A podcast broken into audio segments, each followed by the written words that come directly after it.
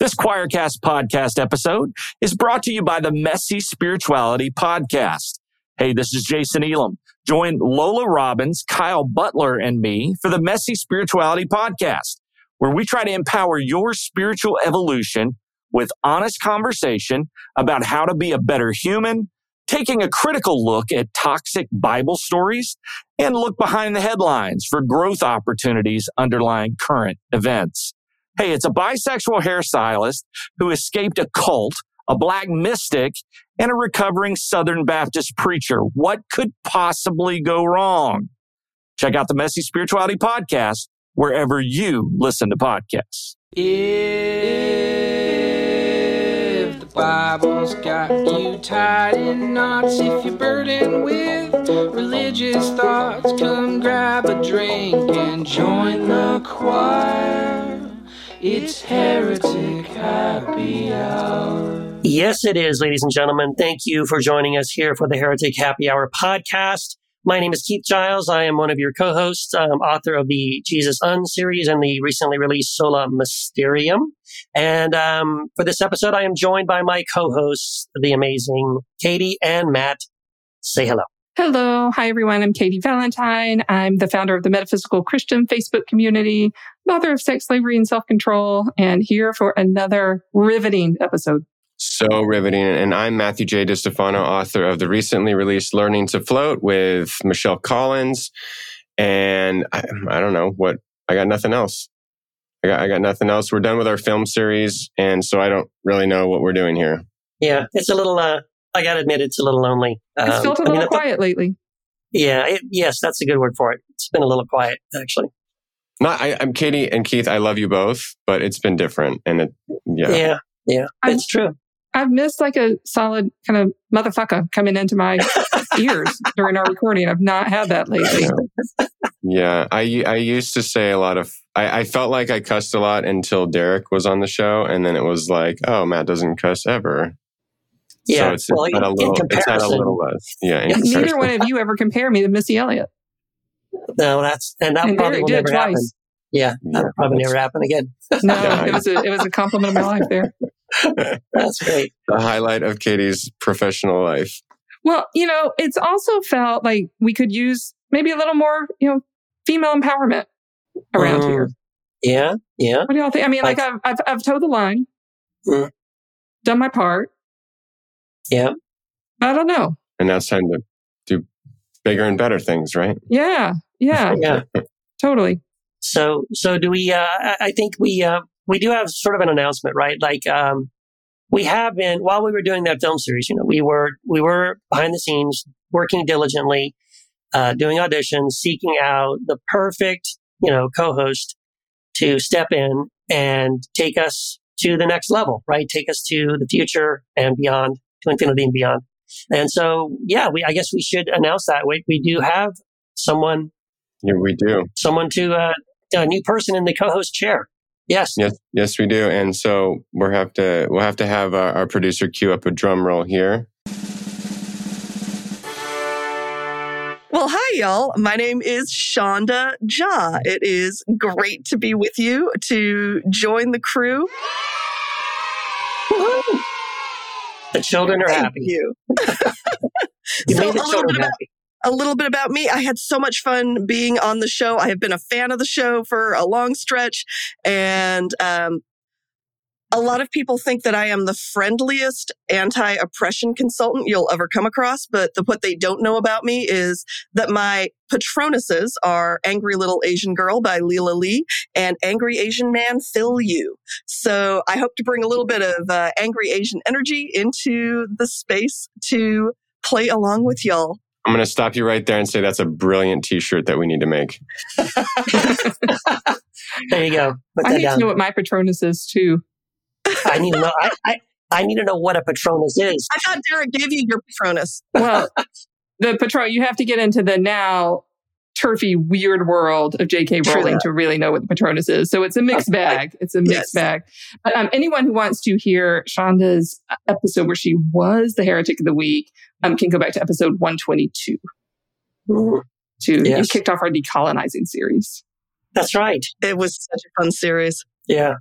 That was amazing. And we are super excited to have you uh, join us, Sandhya, and very excited about what you're going to bring to the podcast. As Katie said, more female energy, which, you know, I, I will admit, we definitely need more of that. So After yeah, after 130 some odd episodes, it's finally time.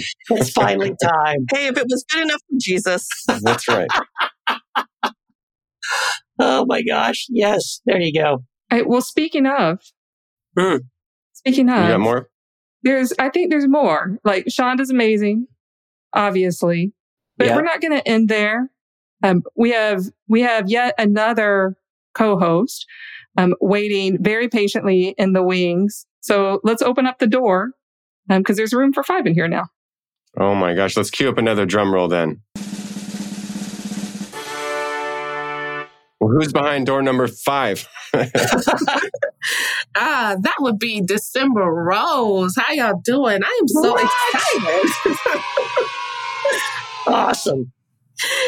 hey, so um, my name is Desimber Rose. I cannot be more excited to be joining Heretic Happy Hour. I am the author of a newly released under Quoir, The Church Can Go to Hell. Uh, it's not as and also God does not want your bill money. So, you know, if you hadn't get the theme there, you know, I'm, I'm tearing down some stuff. I'm tearing down some stuff. So I am so happy to be uh, part of the show. I'm just going to be your resident happy black woman,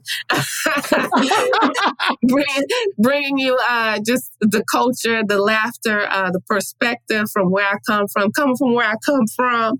And um, I'm so excited uh, about joining the crew, about talking about what we talk about, about tearing down legalism and all kind of thing, about opening up people's minds to a greater uh, idea of what God is and who God is and how God is and all those kind of things like that. And I'm just here to have a great time, to talk, to learn, to inspire and be inspired, to educate and be educated, to know it and to get to know. So what we gonna do? I'm ready. Let's go. Oh yeah. Get ready, everybody. this is awesome. I, this is amazing. What a dream come true. Yes. Not, not one, but two new co-hosts. So yes, it's getting crowded in here. Yeah. But if in a good y'all- way. And uh, let, us, let me point everyone back to episode 130, which was from June 7th this year. That's where Desimber was the amazing heretic of the week. Yeah, So we have a trend here both from were, yeah, heretic both of the were week. recent. Yeah, Yeah. This is the, this is the entry point. Yes. For all of you looking for our jobs, this is how to get in. any, any hostile takeovers can start there. that's correct. Yeah, and uh, unfortunately, I don't know if we, we we need to come up with like a jaw and a rose sort of thing because we had Valentine's Day, which kind of fit Yeah. so Yeah. perfectly. So we'll have to do a little wordplay sometime in the future. But Hmm. Or just come up with something different. Yeah. Sandhya and Desimber, welcome. It's uh, truly an honor, and we're excited for this new chapter of Heretic Happy Hour. And so we're, I think, I think time will prove that we made uh, the right decision by having both of y'all here, and I'm loving the energy so far. And so, welcome. Yes. Welcome. Thrilled to be here. I'm excited to see what we're gonna get into. Usually we would have a, uh, a, a new co-host now introduce the hotline, but y'all, we've proven we can't have nice things. Yeah. No, so Yeah. if anyone has left a message on the hotline, we're not going to get to it because we're shutting that shit down starting today. Which being retired, being retired. yes, we would a moment of silence for the uh, the mighty mighty hotline. No more special announce, no more big announcements, No. anything like that. No. No, you can no longer get a hold of us. We don't want to hear from you. We don't want to talk to you. we, we were the only podcast to have one for all Yes. this time and now it's shut down. So it's a thing of the past. Now we don't really need one. This is, I think that's the point. It was a crutch. It carried us for a little while, and now we've outgrown it. We've, you know, we don't need a hotline anymore. I feel like this is a very sad day for Jamal. Yeah, well, I don't think he's listening, but uh, Oh, somebody, somebody send him a, a message, let him know. Actually, on the non-existent hotline from now on will be like 15 messages from Jamal All right, exactly. Totally. extolling the virtues of the hotline. Yeah. Yeah, absolutely. Oh my gosh. Well, so we will be, uh, we'll be retiring the hotline. So no more of that. It was fun while it lasted. But because of that, I mean, obviously, this is a brand new day. This is a brand new episode. This is a brand new chapter. As you said, Matt, basically things are going to be a little different around the Heretic Happy Hour podcast. This is a great opportunity for us to do things like retire old stuff that really wasn't working anymore, maybe change up our format a little bit. So we're excited about that. I mean, this is really an opportunity to have, in many ways, a brand new podcast. Not just new co-hosts, but new, again, new format, new bits, new ways we're going to do things. So I'm not sure we have it all figured out. If we have, no one's told me. I guess we should discuss or announce some of those things that are going to be different going forward. Yeah, well, we'll we'll start by saying one thing that'll stay the same. We will, although we won't have one on this show, we will continue to have Heretics of the Week. Yep. We've already recorded some um, some interviews with folks coming down the pike, and so that's going to continue. Uh, we look forward to having new voices and people that we haven't met yet. Maybe bring back some old friends and yada yada yada. So we will be keeping that. I'll, I'll just say that one thing that will change, especially on my end, is you'll probably hear a little less from me during the main shows. I'm gonna- Oh, Oh wait, hold, thank you. Wow. Um, that was hateful. this is this will be my last episode, folks. No, um, I just can't handle Keith anymore. Uh, no, I'm going to step more into a producer role, and uh, we it's so it's definitely going to be a lot lot, a lot less male energy. Uh, although I'll be a little more behind the scenes, but I'll still be here. So fear not. For those who for those who don't like me, I'm sorry. For those who do like me, I'm sticking around. Mhm. Um, but it's going to be more in a producer capacity. But that being said, we will have one specific bit uh, that we will kind of be replacing the hotline with, which will be Matt's stoned thoughts. So I'm going to come up with some crazy thoughts mm, uh, after maybe smoking a little bit of my favorite herb. And then I will open the floor to y'all to discuss it. So I'm not going to tease out exactly what that's going to be, but I've got some interesting thoughts to throw out there that I think will kick off wonderful conversations between the four of y'all. yeah, that sounds fun. Yeah. Yeah, that sounds really cool. We'll see how long that bit can go for. Yeah, yeah, exactly. We'll see until we have to retire that one. So yeah, things are going to be a little bit different uh, in that capacity. And again, so Matt is still here, and we will still hear from Matt uh, in episodes going forward, just not as much. And again, that was an adjustment that Matt volunteered for. Just so so everyone knows that wasn't we're, we're not like pushing them off the corner there. That was no, that was Keith's idea. He No, wanted it less was not.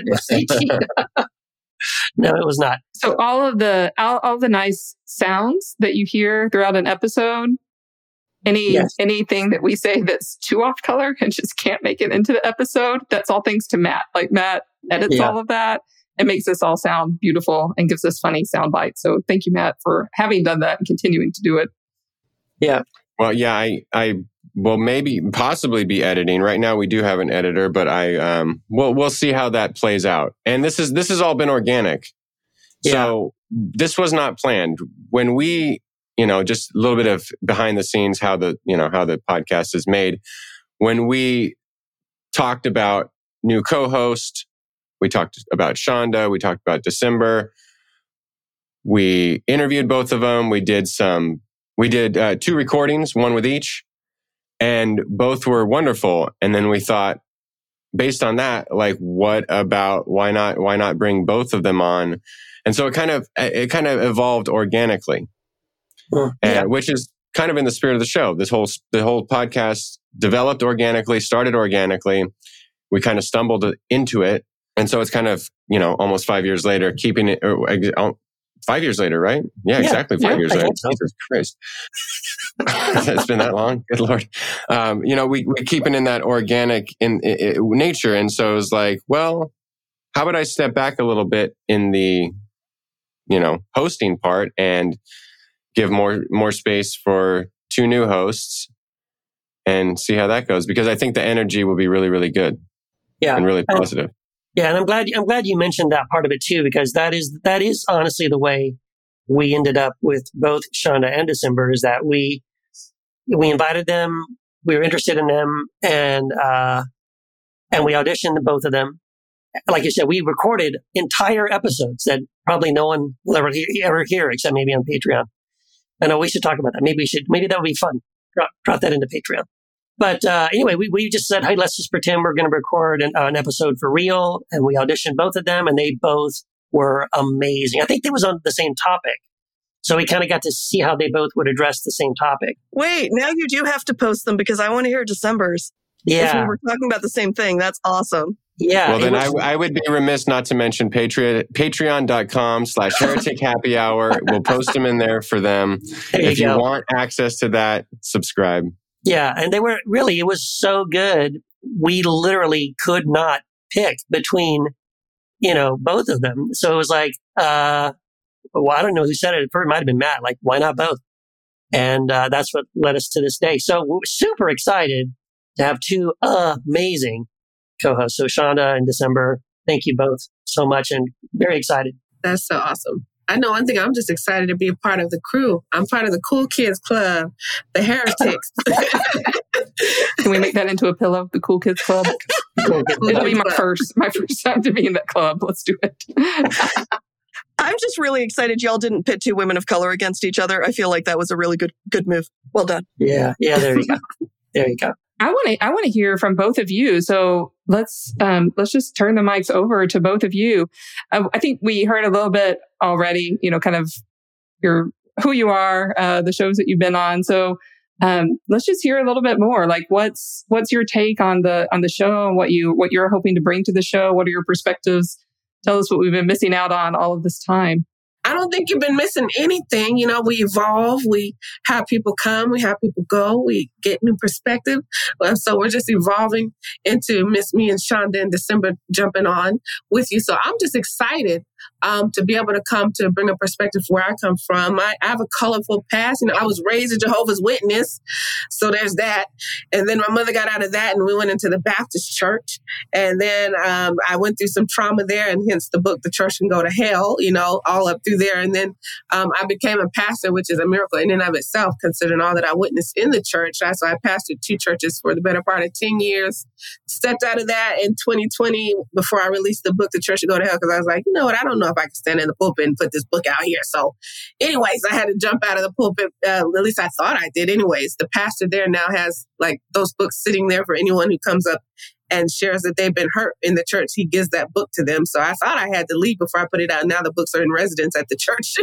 so um, besides all of that, I'm a poet, a spoken word artist, an author, as you already know, and just an overall lover of human beings. Um, and the more I evolve um, in my thought process and my faith, the more I'm just leaning into the love of God and that being my gospel. Like love is my gospel now. And I'm growing and evolving into that. And I love to be part of a group of folks that just have an open heart and an open mind toward faith and toward God, whatever he or she or it is um, to you all. And just happy to be in a place where that is encouraged. Um, and with, when it ever comes whenever it comes to religious discussions and topics and things like that, it can be so rigid and, you know, so, you know, so much formality to it. So I love to be a part of something where it's just everything is, everything is everything. All things are go. You know what I'm saying? Say what's on your mind, say what's on your heart, just put it out there. And where we might not always agree, and that is celebrated and that's embraced. And I love that you know, to be a part of a group of folks who just say, hey, this is what I believe, this is what I think. And um, that's accepted and that's celebrated and that's respected and nobody's put down or demeaned. And we can just talk about it and put it out there because nine times out of 10, there's somebody out there that's feeling like one or all of us. And that will find um, some comfort in knowing that they're not alone in how they're thinking and feeling and what they're going through in their faith. So I'm just excited to be part of such an open minded um, community. And I'm just bringing love, light, salt, and seasoning and all kind of stuff to the table. So, you know, for as far as I'm concerned, I'm just here to bring the love, to bring the laughter, to bring the light. And of course, we're going to always sprinkle some hot sauce on there. So, you know, I love Jesus, but I cuss a little bit and hopefully that's all right. Yeah. oh, you're making me hungry with all the spices and, and all that stuff, man. I'm a spicy girl. I'm a spicy girl. You know, I ain't missing no meals. They can't see me, but I'm thick. I know I probably sound thick on the radio. I'm thick, so you know, I bring I bring the flavor. I bring the flavor to the, to the to the table. Oh, that's oh. amazing. I actually just saw a meme recently that said the five kind of kinds of women who will cause trouble, and it was number one, messy women. Number two, women who say "sir" a lot. Number three, women with thick thighs. Number four, women with big busts. Number five, women with big booties. And then number six was but one through five, call me, y'all. Uh, so I'm definitely all of the above. I like I like that list. I know. I like that. I feel like I'm on that list, and also I'm like, and also call me. Uh, so Yes. my name is, as you've heard before, I'm Sandhya. I'm super excited to, like, honestly, for me, I'm like, all right. I already claimed all the rest of you as friends, and so now I get to claim Desimber as a friend too. So that's the main agenda for me, uh, is getting to hang out with y'all. I gotta say, one of the things I love about this show, I'm gonna miss I'm going to miss the hotline because I loved hearing the stories of people who are on that journey with the Heretic Happy Hour, who are part of this community, who are growing and learning. And so I know there are other ways for people to continue to share those stories with each other. But to me, I've really been witness to what it means to not just have a podcast, but to be creating a community and a pathway and a journey for folks. And I'm super excited to be a part of that. Much like Desimber, I don't see that there's a need to, I, I don't think there's anything I'm replacing or changing, but I will say I'm a community organizer. In fact, I applied for a job one time. It was this organization that helped progressive pastors uh, deepen their commitment to justice. I applied to be the ED, and the person who was interviewing me said, so, do you consider yourself a pastor who's also an activist, or do you consider yourself an activist who's also a pastor? And I was like, oh, absolutely. I'm an activist who's also a pastor. And I did not get that job because they were like, that is the wrong order of things, right? But for me, um, that's really where I've always been at home. I think the ministry I did, and I did pastor a church for seven years. But even there, I kind of did it wrong because I helped them turn that into a nonprofit, right? Because I was like, but don't you want to be useful? And so I think I bring a lot of that, like, how do we take this connection to the divine and turn it into something that's going to heal our communities, that's going to transform our communities, that's going to transform us and create community. I think Jesus was a pretty good community organizer, and I think he cribbed most of his best material from Moses. So I feel like we're in a long line of organizers. Um, that's some of the some of the stuff that I'm going to be bringing into the space is, in many ways, continuing what y'all have been doing, but kind of saying. What does it look like on the ground for for us as regular folks to be living these brilliant big ideas that we're talking about. This is amazing. I can't wait. So I'm going to ask you both a really simple question because I know that this happens to you all the time because it happens to me all the time. Spell your names for us so that when people are writing in, they spell your names pseudo correctly. Well, my name is Desimber Rose, and that is spelled D E S I M B E R, and then Rose. And I don't know why my mother thought she would be extra special beyond just naming me after the month to screw up the name December. And so now I like have to spend the whole rest of my life correcting people. But there it is D E S I M B E R, Desimber Rose. The S's, I are, love it. S's are beautiful. Yes. Okay. I, I receive it. I'm growing into my name. I'm 41, but I'm still growing into this name. I think I think she was just when when you get Googled by people and people look up your book and they get it right, you're going to be the only one that comes up. So I think she That's was looking out for you. That's So right. I, look, I receive. Thank you for that. Thank you. I didn't know. I don't think Google existed when I was born, but you know what? Maybe it was Yeah, prophetic. Yeah, prophetic. So there you go. I love it. I feel like we could do an entire episode just on names, but my name is pronounced Sandhya and it's spelled S A N D H Y A and the last name is Jha, J H A. And just for the record, everyone, I'm Katie. K A T Y. Hold on, let me write that down. It's not I E. It's not Kathy. It's Katie with the Y. Yeah. There you go. Yes. Well, and I, I have to say, believe it or not, that Keith is not spelled K I E T H. It's K E I T H. No one ever spells Keith I E. I know you learned that little thing in elementary school, I before E, whatever. No, I before E except in Keith.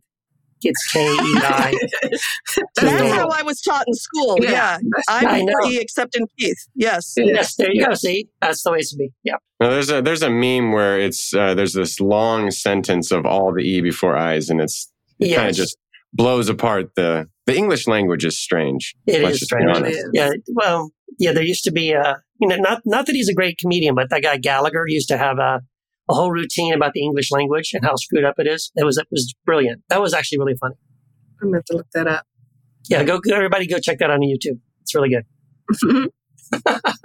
Well, we, we, we got to know a little bit about you both uh, as Heretics of the Week and, and on this episode so far. Um, but one thing I wanted to ask is what are each of your opinions on the biggest challenges that we are facing, either as a society, globally, or, or in the church, if you want to get a little more granular? I, I would say that the biggest challenge we're facing globally and in the church is we have a love problem. We just have a love problem. Um, I was on a podcast a couple weeks ago and I was asked, you know, what is the issue with the church? If there is an issue, what do you think is issue? Um, I would say the church has a love problem and so does the world. If you're looking at everything in the world, we're so divided. Everything is so uh, polar, polarized by either politics, ideologies, religion, whatever the case, if it's about guns or even abortion rights and all this kind of stuff. And um, if you're looking out through the lens of the news and the different things like that, and whatever the soundbite is of the day, it would seem like we are everybody's on opposite worlds of everything. But I don't believe, I, I really don't believe that. I believe that all the negative stuff and all the division gets more, is more amplified and it gets more press because negativity just has a way of getting more press and getting more attention. Negativity is just more, it's just louder and it projects further and whatever the case. But I believe we have more in common than, than not, that we can see more common ground than, than there, you know, it just doesn't get as much attention. So I think we just have a love problem. That's the biggest issue because when you don't love your brother or your sister like yourself, then you do things like annex a whole part of a country or or bomb, you know, a school or stuff like that. When you don't love your brother or your sister like yourself, then you you you will enter into a school and shoot up a bunch of kids. You know, rest in peace all the children that have and families that have suffered that over the past couple of years in this country that is seeming like it's the the the pulse of that is getting greater and greater like contractions, you know, where it, at first it's every couple hours and then every couple of minutes and you know, and this just seems like there's something every couple of weeks now. Um, but when you don't love your brother and sister like you love yourself, you know, you, you, there will be hate crimes against Asian Americans because you're blaming them for COVID or you're, or against African Americans because you're blaming them for poverty or whatever the case is. When you don't love your, your brother and sister like yourself, you will try to restrict other people from having rights that you have. So you will say to them, I don't think you ought to be able to get an abortion because this is the way I believe and I want the government to enforce the Bible you know. And at the same, out of one side of your mouth, you say separation of church and state. Now, the other side of your mouth, you want the you want the government to be the church and the state. And so there's so much hypocrisy and there's so much hate. And I think for me, that's the greatest thing. And it's it to me, the saddest part about it is that hypocrisy and that hate. Uh, it doesn't stop at the church doors. It's all up in the church too. So you don't find any difference between the world and the church. It's still there, especially with a lot of the conservative evangelicalism. And, you know, I'm not going to make them the redheaded stepchildren of this, but it's just prevalent. And for me, that's it. There's a love problem everywhere.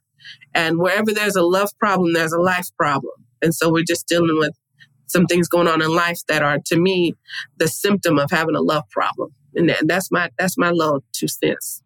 I resonate with that a ton, Desimber, because uh, so I used to teach this class. My buddy BK Woodson and I used to teach a community organizing class at Allen Temple Baptist Church. Uh, and one time we got the students together, we broke them into two groups, and we said, Tell us what the root cause of injustice in our community is. And one group did a whole bunch of work and made a really good case for why the root cause of all of our major problems was greed and the other group came up with a really good case for why the root cause of all of the injustices we were facing in our community were related to fear. And as those two groups presented to each other, they were like, Oh, your group's right also.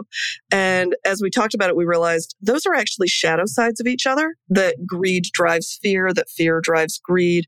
And so, yeah, I think there is a lot of money to be made out of teaching us to be afraid of each other. Uh, there is a lot of money to be made off of convincing us to compete against each other. And I also think that like those driving forces of greed and fear have an awful lot to do with those of us who want to see a better, a whole, a healed world to feel overwhelmed and disempowered. So it shuts down like those, those two forces of greed and fear shut down a lot of the energy that we have to bring to creating something different. It all feels like too much. The environmental crisis feels like too much. The gun violence crisis feels like too much. It all feels so daunting. I really think that those those two forces end up being kind of like a smog that makes it hard to breathe, that makes it hard to engage. So to me, those are the big challenges in the world are the ways in which greed and fear play themselves out. But the great news is when you recognize that that's what's going on, when you recognize that's what's driving what's in the papers and what's in uh, a lot of the internet, it gives you a chance to recognize when it's showing up so that you don't get con- completely consumed by it. So I actually think that being aware of the ways that greed and fear show up all the time can give us the strength to not just recognize it, but to not get consumed by it and to find a different way forward to create something new. I love it. I'm just kind of pondering both of you say, have said, and um, Desimber when you were talking about you, know, we can't really love our when we don't love our neighbors ourselves. And I was reflecting on how many people actually really hate themselves they don't love themselves. Like when we don't love, love ourselves, then the reflection out there in the world is um, pretty, pretty damaging. It's pretty toxic. And I was just remembering once I was speaking with youth and we, well, we were talking about prayer and meditation, that kind of thing. And I said, well, who's the, you know, who's the first person you should pray for? And they named a whole host of people. I was like, no, it's yourself. And they all felt selfish, like guilty praying, praying for themselves. I thought, oh my gosh, what are we? And this wasn't even in a conservative Christian environment. This was in my later days in a, in a more moderate to progressive Christian environment. And I know that the religious, you know, I know that in evangelicalism, um, especially for women, service to others is always emphasized before service to self. And so I'm just, res- you know, really, really resonating with that. Very true. I don't know, boy. I kind of feel like Desimber, you nailed it. I mean, um, but I think the the other thing I see, maybe it's more of a symptom of a lack of love, but the to me, I guess what, popped in my mind immediately with the question was um, that we are we're in this sort of us and them, you know, like I feel like America right now, and in the church as well. Like it's it's we're always being, you know, or like seeing the other as the, the, the problem, right? Those people over there, and if we could just uh, eliminate them or change them or whatever, then then the world would be a better place. And that expresses itself in violence um, and in many other ways, right? You see it played out uh, all you know, every day in many different ways. So yeah, I feel like if there was a way we could get over that, it's sort of like a if, if this duality, this us and them mentality, uh, if we could recognize that we're actually more alike than we are separate, you know, we have a connection with God and with each other. That could maybe, again, that's more like a solution to the problem. But, but again, I think it backs all the way up to love, like you were saying. So yeah, yeah I, I would agree with that. And what Sandhya said, something that Sandhya said about there's people that stand to gain from the fear mongering right? Look at the politicians from, they'll say, oh, they're coming to get your guns, da da da. They ain't came yet to get nobody's guns. They ain't coming to get nobody's guns. No. But every, exactly. every, every political season, that's the thing that comes up. The abortion thing comes up, and that thing actually, you know, it's finally after 50 years or whatever, they finally figured out how to do something about that with packing the court and whatever the case to turn that around. And, you know, they've said that, well, we're not going to do that. We're going to respect precedent, da da da da da da. Uh-huh. You know, all that bullshit that they were saying. And now they did exactly what they said that we're not going to do. But there's people that stand to gain from that. And they're not, um, they they either don't care or they're just being reckless or naive about what are the effects of that. I don't know if y'all yeah. been watching the news, y'all been seeing that the Muslim comedian Albuquerque has yeah. been yeah, that they like three men have been killed in 10 days. So there's Yeah, I just saw that yesterday. Yeah. Yeah. So, you know, what's going on? Who's going out? You know what I'm saying? And then there is a resistance to calling a spade a spade too, right? Mm-hmm. To not dealing with that. So whoever's doing that, if it was a Muslim gentleman that was out killing white folks, they were like, "Oh, we got a terrorist, we got a." But whoever, I, am not. They're that same fervor. They don't bring that same energy when it's the. You know what I'm saying? There's a right. terrorist going around shooting Muslim people right now. We, they don't. They don't right. got to figure out who it. You know what I'm saying? And it just the bias, the bias that's there, and the division that's there, and how that plays out in society is so detrimental. You know, it, it, it, could be, if you're not careful, if you don't keep your joy up and keep your joy full and maintain peace within yourself and under, and find things to love and things to be happy about, watching the news and looking at how this world is going could really bring you down. You know, yeah. so we, you know, you got to really work overtime these days to to stay up and stay high and stay vibrating on a high level um, mm. because that that love that love problem is seeping into everything everything every fabric of society yeah, I um I guess I guess for me the question well when we when we put it in our notes and decided what we are going to talk about, I was thinking about it and unfortunately uh, uh, the, the thing that came to mind was like our, our climate crisis, our eco, our eco- ecological problem. And unfortunately, we are such, I don't know if it's our capitalistic society, if that's too reductive, but we're not going to do shit about the climate until we financially gain from it. Yeah. Yeah. And, we'll and, save and ourselves. That, we'll save ourselves if there's money to be made from it. And I was thinking about yeah. that, like, so, so I don't think, I, I don't think we will. I, I think that we're in such a. I, I try to be hopeful, but I look around, I'm like, we don't seem to be addressing the climate crisis. I mean, hell, a good percentage of the country doesn't even admit that there is one, right? Um, and then and then the rest of us, we we barely. And, and I try to I try to use us language rather than well politician. I mean, it's yeah, it's a lot of politicians, lobbyists, corporations, but we don't. I don't think we see how catastrophic it could be. I don't think we see how we are in honestly the 11th hour when it comes to that. And just to still be in a place where the only thing that'll get us off our ass is if we could put some zeros in our bank account. So if if we you know if if it's if it's financially feasible to to go green or whatever, and and and I know I know I've I've I've been I've gotten in trouble for this before when I've said that it takes privilege to go organic or to go green and this and that. Like if you got to I had a, a beater ass car like until recently. And it's like, I can't, I can't get a, an all electric. I can't afford it. Right. It's really expensive to, to, to do your part. But it's like, there's got to be something that happens where something wakes us out of our slumber to realize just how up against it we are.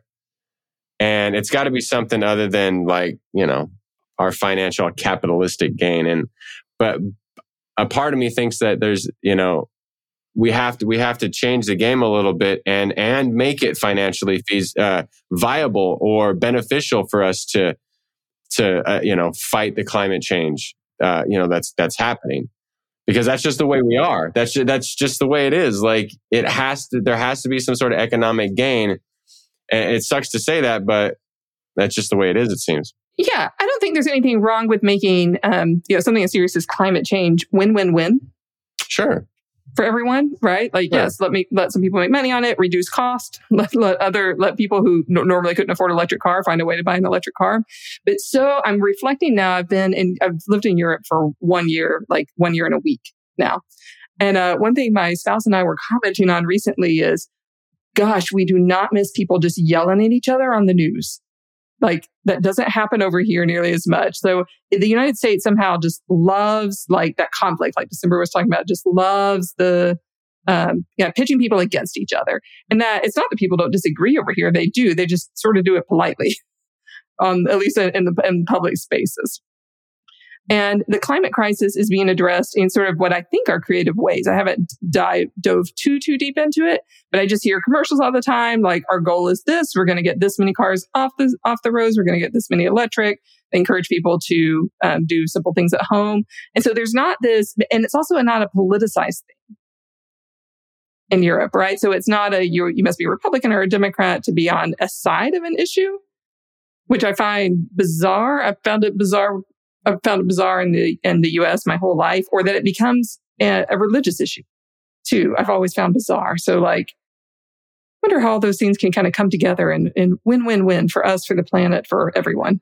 Well, and I I appreciate you naming that because I do think that um, we've been told that it's a political issue here, but I I'm an NPR nerd. I am only vaguely apologetic for that. And I was just listening to uh, an interview with a climate scientist who said one of the things that is frustrating him so much right now is um, the Koch brothers, who are an incredibly financially uh, strong powerhouse in this country, they write talking points that, against environmental change.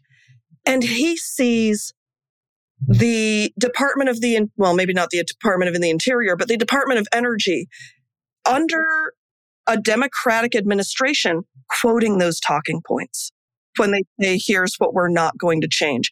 And so there's this, I've been taught that it's a part partisan issue and I'm choosing the side of the people who care about the environment. But actually, who's actually calling the shots are the people who are well resourced. And it's happening regardless of who's in charge. And that's terrifying to me. Um, so I think when we think about what needs to happen to affect change, it's going to require, and I think I think Matt, you're alluding to this. It's going to require us coming together uh, across all of these false divisions, Desimber that you were talking about, to recognize how many of us are in this together. Because we keep hearing there are a lot of people opposed to it. The percentages are not that high. They just get a lot of attention because, Katie, as you're pointing out, people in this country think that we need to hear two opposing voices on anything, even when say 80, 85% of the country feels one way. We have the sense of we need to give each side 50% of the time. And I, I know you're not saying we should stifle marginalized voices. That's not what I'm trying to get at so much as there are a lot of issues out there, including things like the climate crisis, where most of us are on the same page, but we're given this narrative that, you know, these forces uh, that we're up against are too big.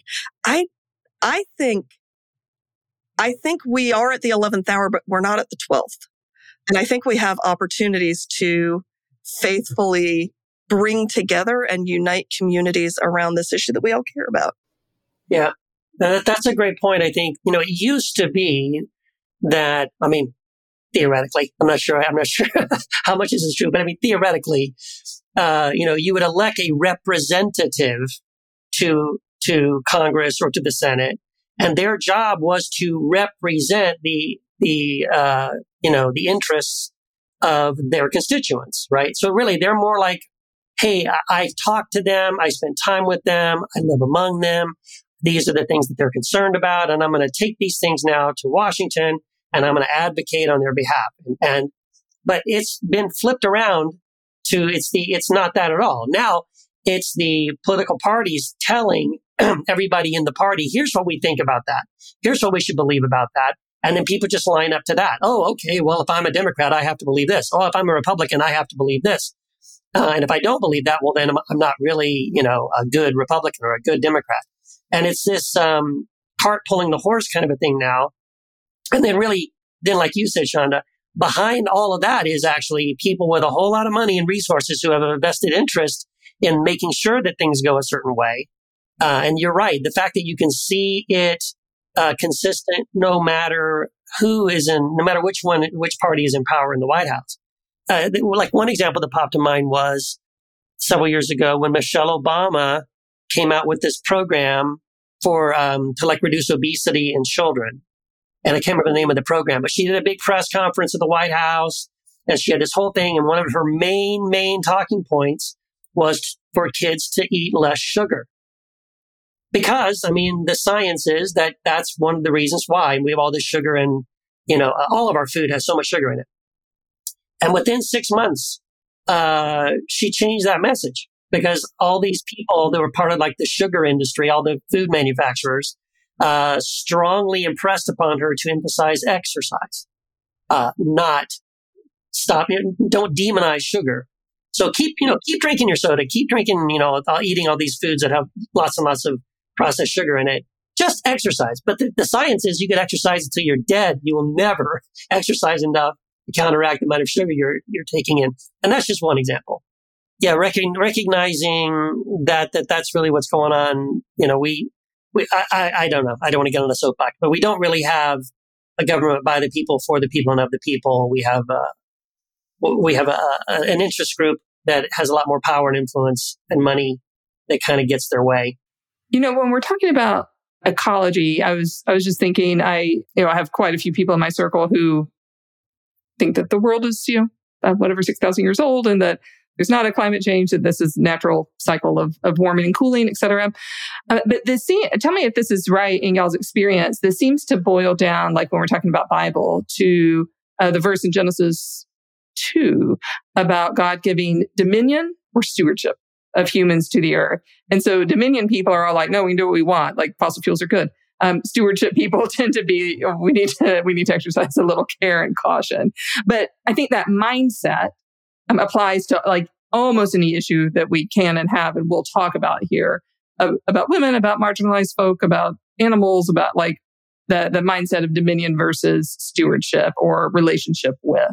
Um, does that seem on target, or is there is that not not quite nuanced enough? It it seems accurate.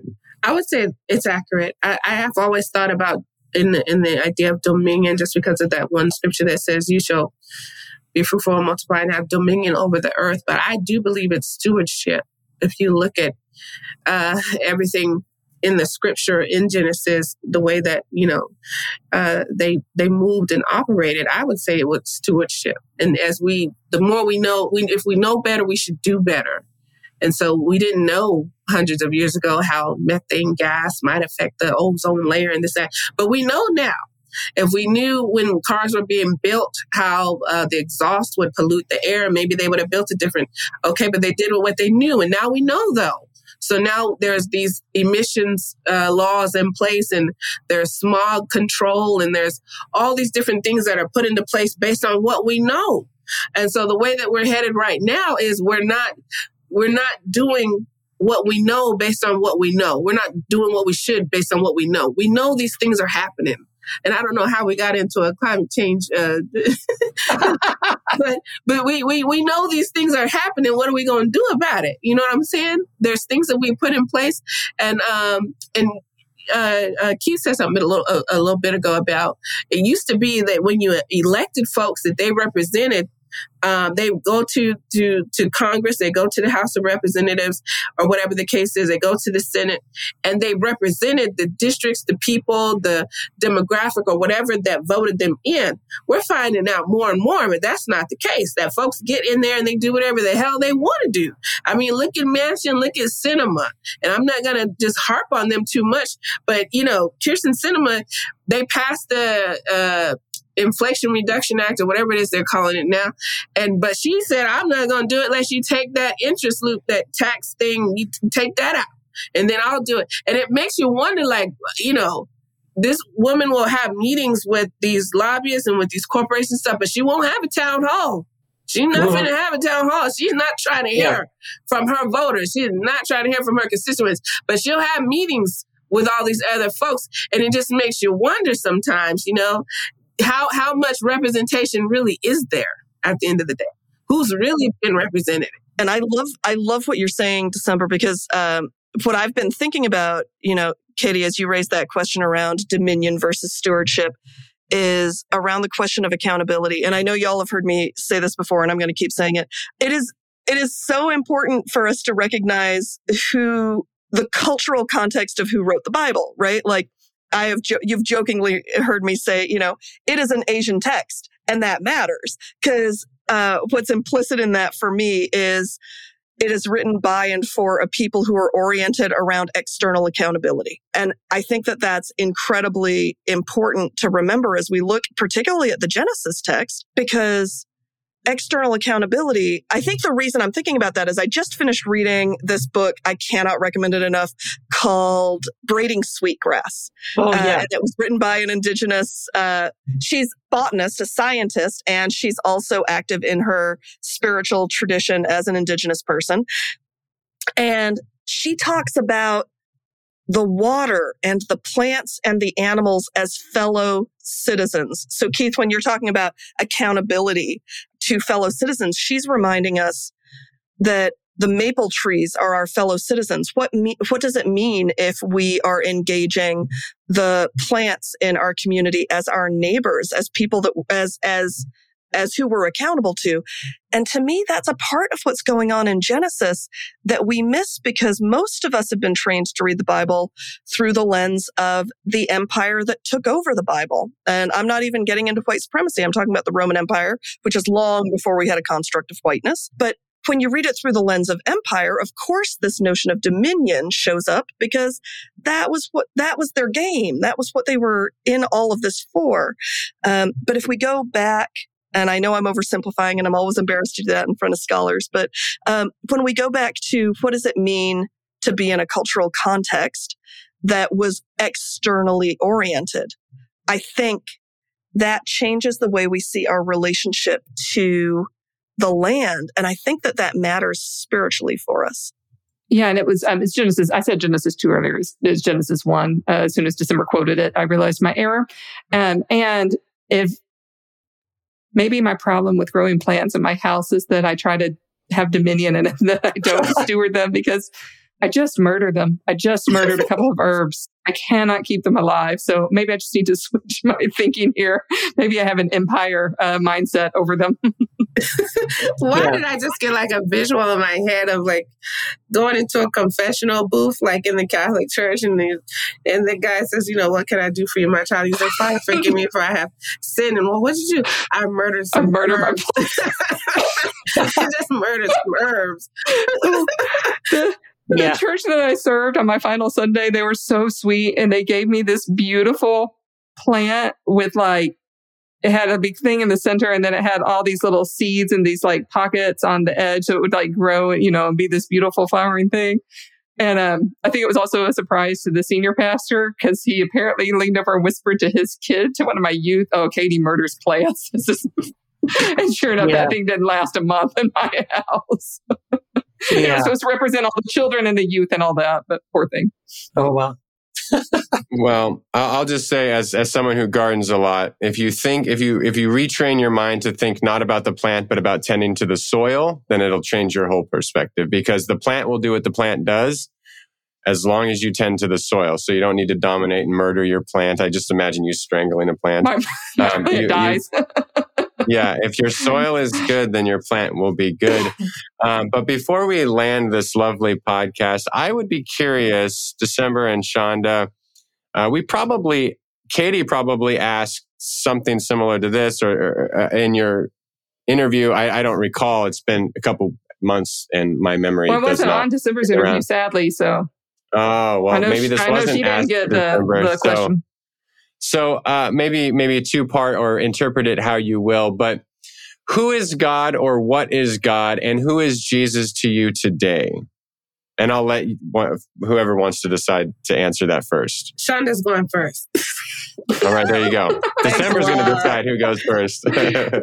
Um, you know, I gotta say, I'm I'm a liberationist, and the thing that's well kept uh, well kept secret about liberationists is a lot of us have a pretty orthodox theology, and so for me. God still, uh, God continues. I, I never got on board with process theology. I recognize that means I'm way behind, but, um, to me, God still remains, a powerful force in, uh, in the world. And, I still have that relationship with the divine, although these days I understand God as more participatory through nature. Maybe I am more of a process theologian than I want to admit. I can't remember if you all have done an you've have you done episodes on process theology? I can't remember. Not while I've been here. Okay, Maybe not. so Maybe not. let me just define a term real quick and then we're going to do a series on process theology because the best womanist theologians are doing process right now. So we're going to have to talk about it at some point. All um, right. But process theology is this notion that God isn't an external divine power so much as God is present in the midst. God is, as Marjorie Suchocki says, the whispered word.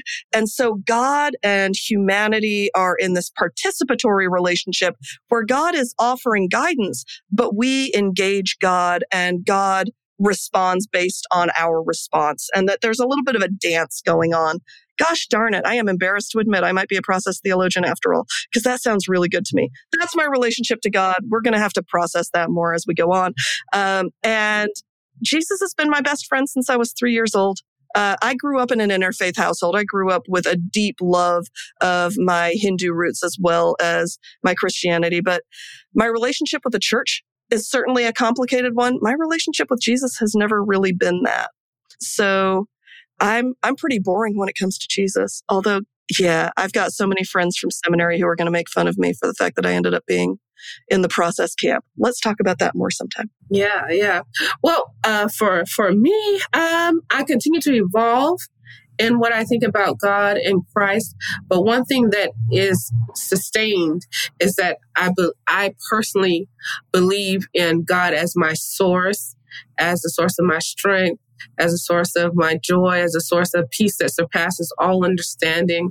For all the stuff that I don't agree with in the Bible and all the uh, stuff that I can't seem to get with all the time. There is most of it that I can take. I take the, the, the scripture as eat the meat and throw away the bones type of thing. But for the most part, God is is my source. He's my power source. I don't understand. I I accept I receive and I celebrate everyone and I respect everyone's thought process and their faith. But I personally don't understand how someone could be an atheist. I understand maybe how they got there or whatever the case, but my personal experience and the things that I've encountered and the testimonies that I have of miraculous things that happen in my life. And um, it's just hard for me to wake up every day and look at the world for all the wickedness and stuff that's going on in it, for all the beauty and stuff that there is, to wake up and look at my children and hear the laughter of my kids and to say a prayer and have that prayer answered and understand that some people's prayers have not been answered. I get that. But there, I've had too many encounters with God to, to, to not believe in him. And I understand there's a lot of people that go through deconstruction and they, deconstruct themselves completely away from God all the way and clean into atheism. I'm not that person. I am not that person because I've had too many encounters with what I consider God. I've had too many spiritual encounters. I'd have too many quote prophecies over my life that have come true. I've had too many things to happen to me that are inexplicable, either medically or otherwise. And so I believe that God is real. I do believe that Christ is his son and that he is my savior, if you will, if you want to put it like that. I'm still, I'm processing through that. I don't know what process theology is, but I could identify with some of the stuff you were saying. So I'm probably up in there somewhere, but you know, so I, I'm continuing to evolve toward uh, the God that I believe in. And what I am finding though is the closer I get to God, the further I get away from organized religion. That is one thing that I'm finding out. But the more that I learn about God, the more I love Him and the more I feel loved and the more I'm able to love others. And I believe if that's not what's happening on the other side of your faith, then we probably don't serve the same God. Because the more I know about Him, the more I love Him, the more I love myself, and the more I love others. And if that's not the manifestation of faith, then I don't know what faith is. So that's me. That's me. That's what I believe. That's what I got going on. Wow. Love it. Yeah. Love it. Well, this has been fun. Yeah. I'm I'm I'm looking forward to what we can come up with and what this podcast is going to this podcast is going to become a process theology, right? we're we're all in process. It's gonna it's gonna. I don't, I don't know what it's gonna look like, but I'm glad you are all here with us. Before we before we sign off and move on and let you lovely listeners go about your day, I just want to remind everyone that we do have a website. I've I've said it before and I'll say it again. And on that website, we have a bunch of books and our bookstore from our uh, former Heretics of the Week. You can get about 15% off if you go to heretichappyhour.com check out that site, go check out the bookstore, save some money on some books and, and get to reading. Tell us what books you pick up uh, in our free Facebook group, Heresy After Hours, totally free. We have a couple of thousand heretics in there. They're asking really fun questions, um, really great jokes, really great memes, lots of food for thought. Uh, so we'd love to see what you're reading from the bookstore. Uh, join Heresy After Hours and post it there. And if you support us on Patreon, let me just say, I love you so much. Thank you. Thank you. Thank you for your support. Uh, it means a whole lot to us. If you don't yet support us, well, we can fix that. Go to patreon.com slash heretic happy hour, sign up and support us on a monthly uh, basis, and you will unlock so many amazing goodies, including uh, the secret, uh, never released uh, episodes uh, that we recorded with Desimber and with Sandhya in their in their auditions and but many many other cool things so go over there and check that out and uh, thank you all all of you that do support us thank you so much all right. And listen, for all of you those that are catching this podcast, wherever you get it, hopefully you are over there on iTunes and you will give us a review. We can use those reviews. Look good, bad, and ugly, but just make it good. Okay. Just, we ain't doing nothing to hurt your feelings. If we offended you, we didn't do it on purpose at least not most of the time. And so, you know, yeah. give us a good five star rating. We ain't gonna hurt nothing. Help a help a brother and a sister out. Okay, go over to iTunes and give us a good review. We'd appreciate it. Thank you, and God bless you. All right. I feel like we should tell people what that episode was about because that might pique their interest. We discussed Paul. We did. More yes. incentive love, for Patreon. Love him, hate him. Yes. Somewhere in the sympathy, middle. Sympathy for Paul.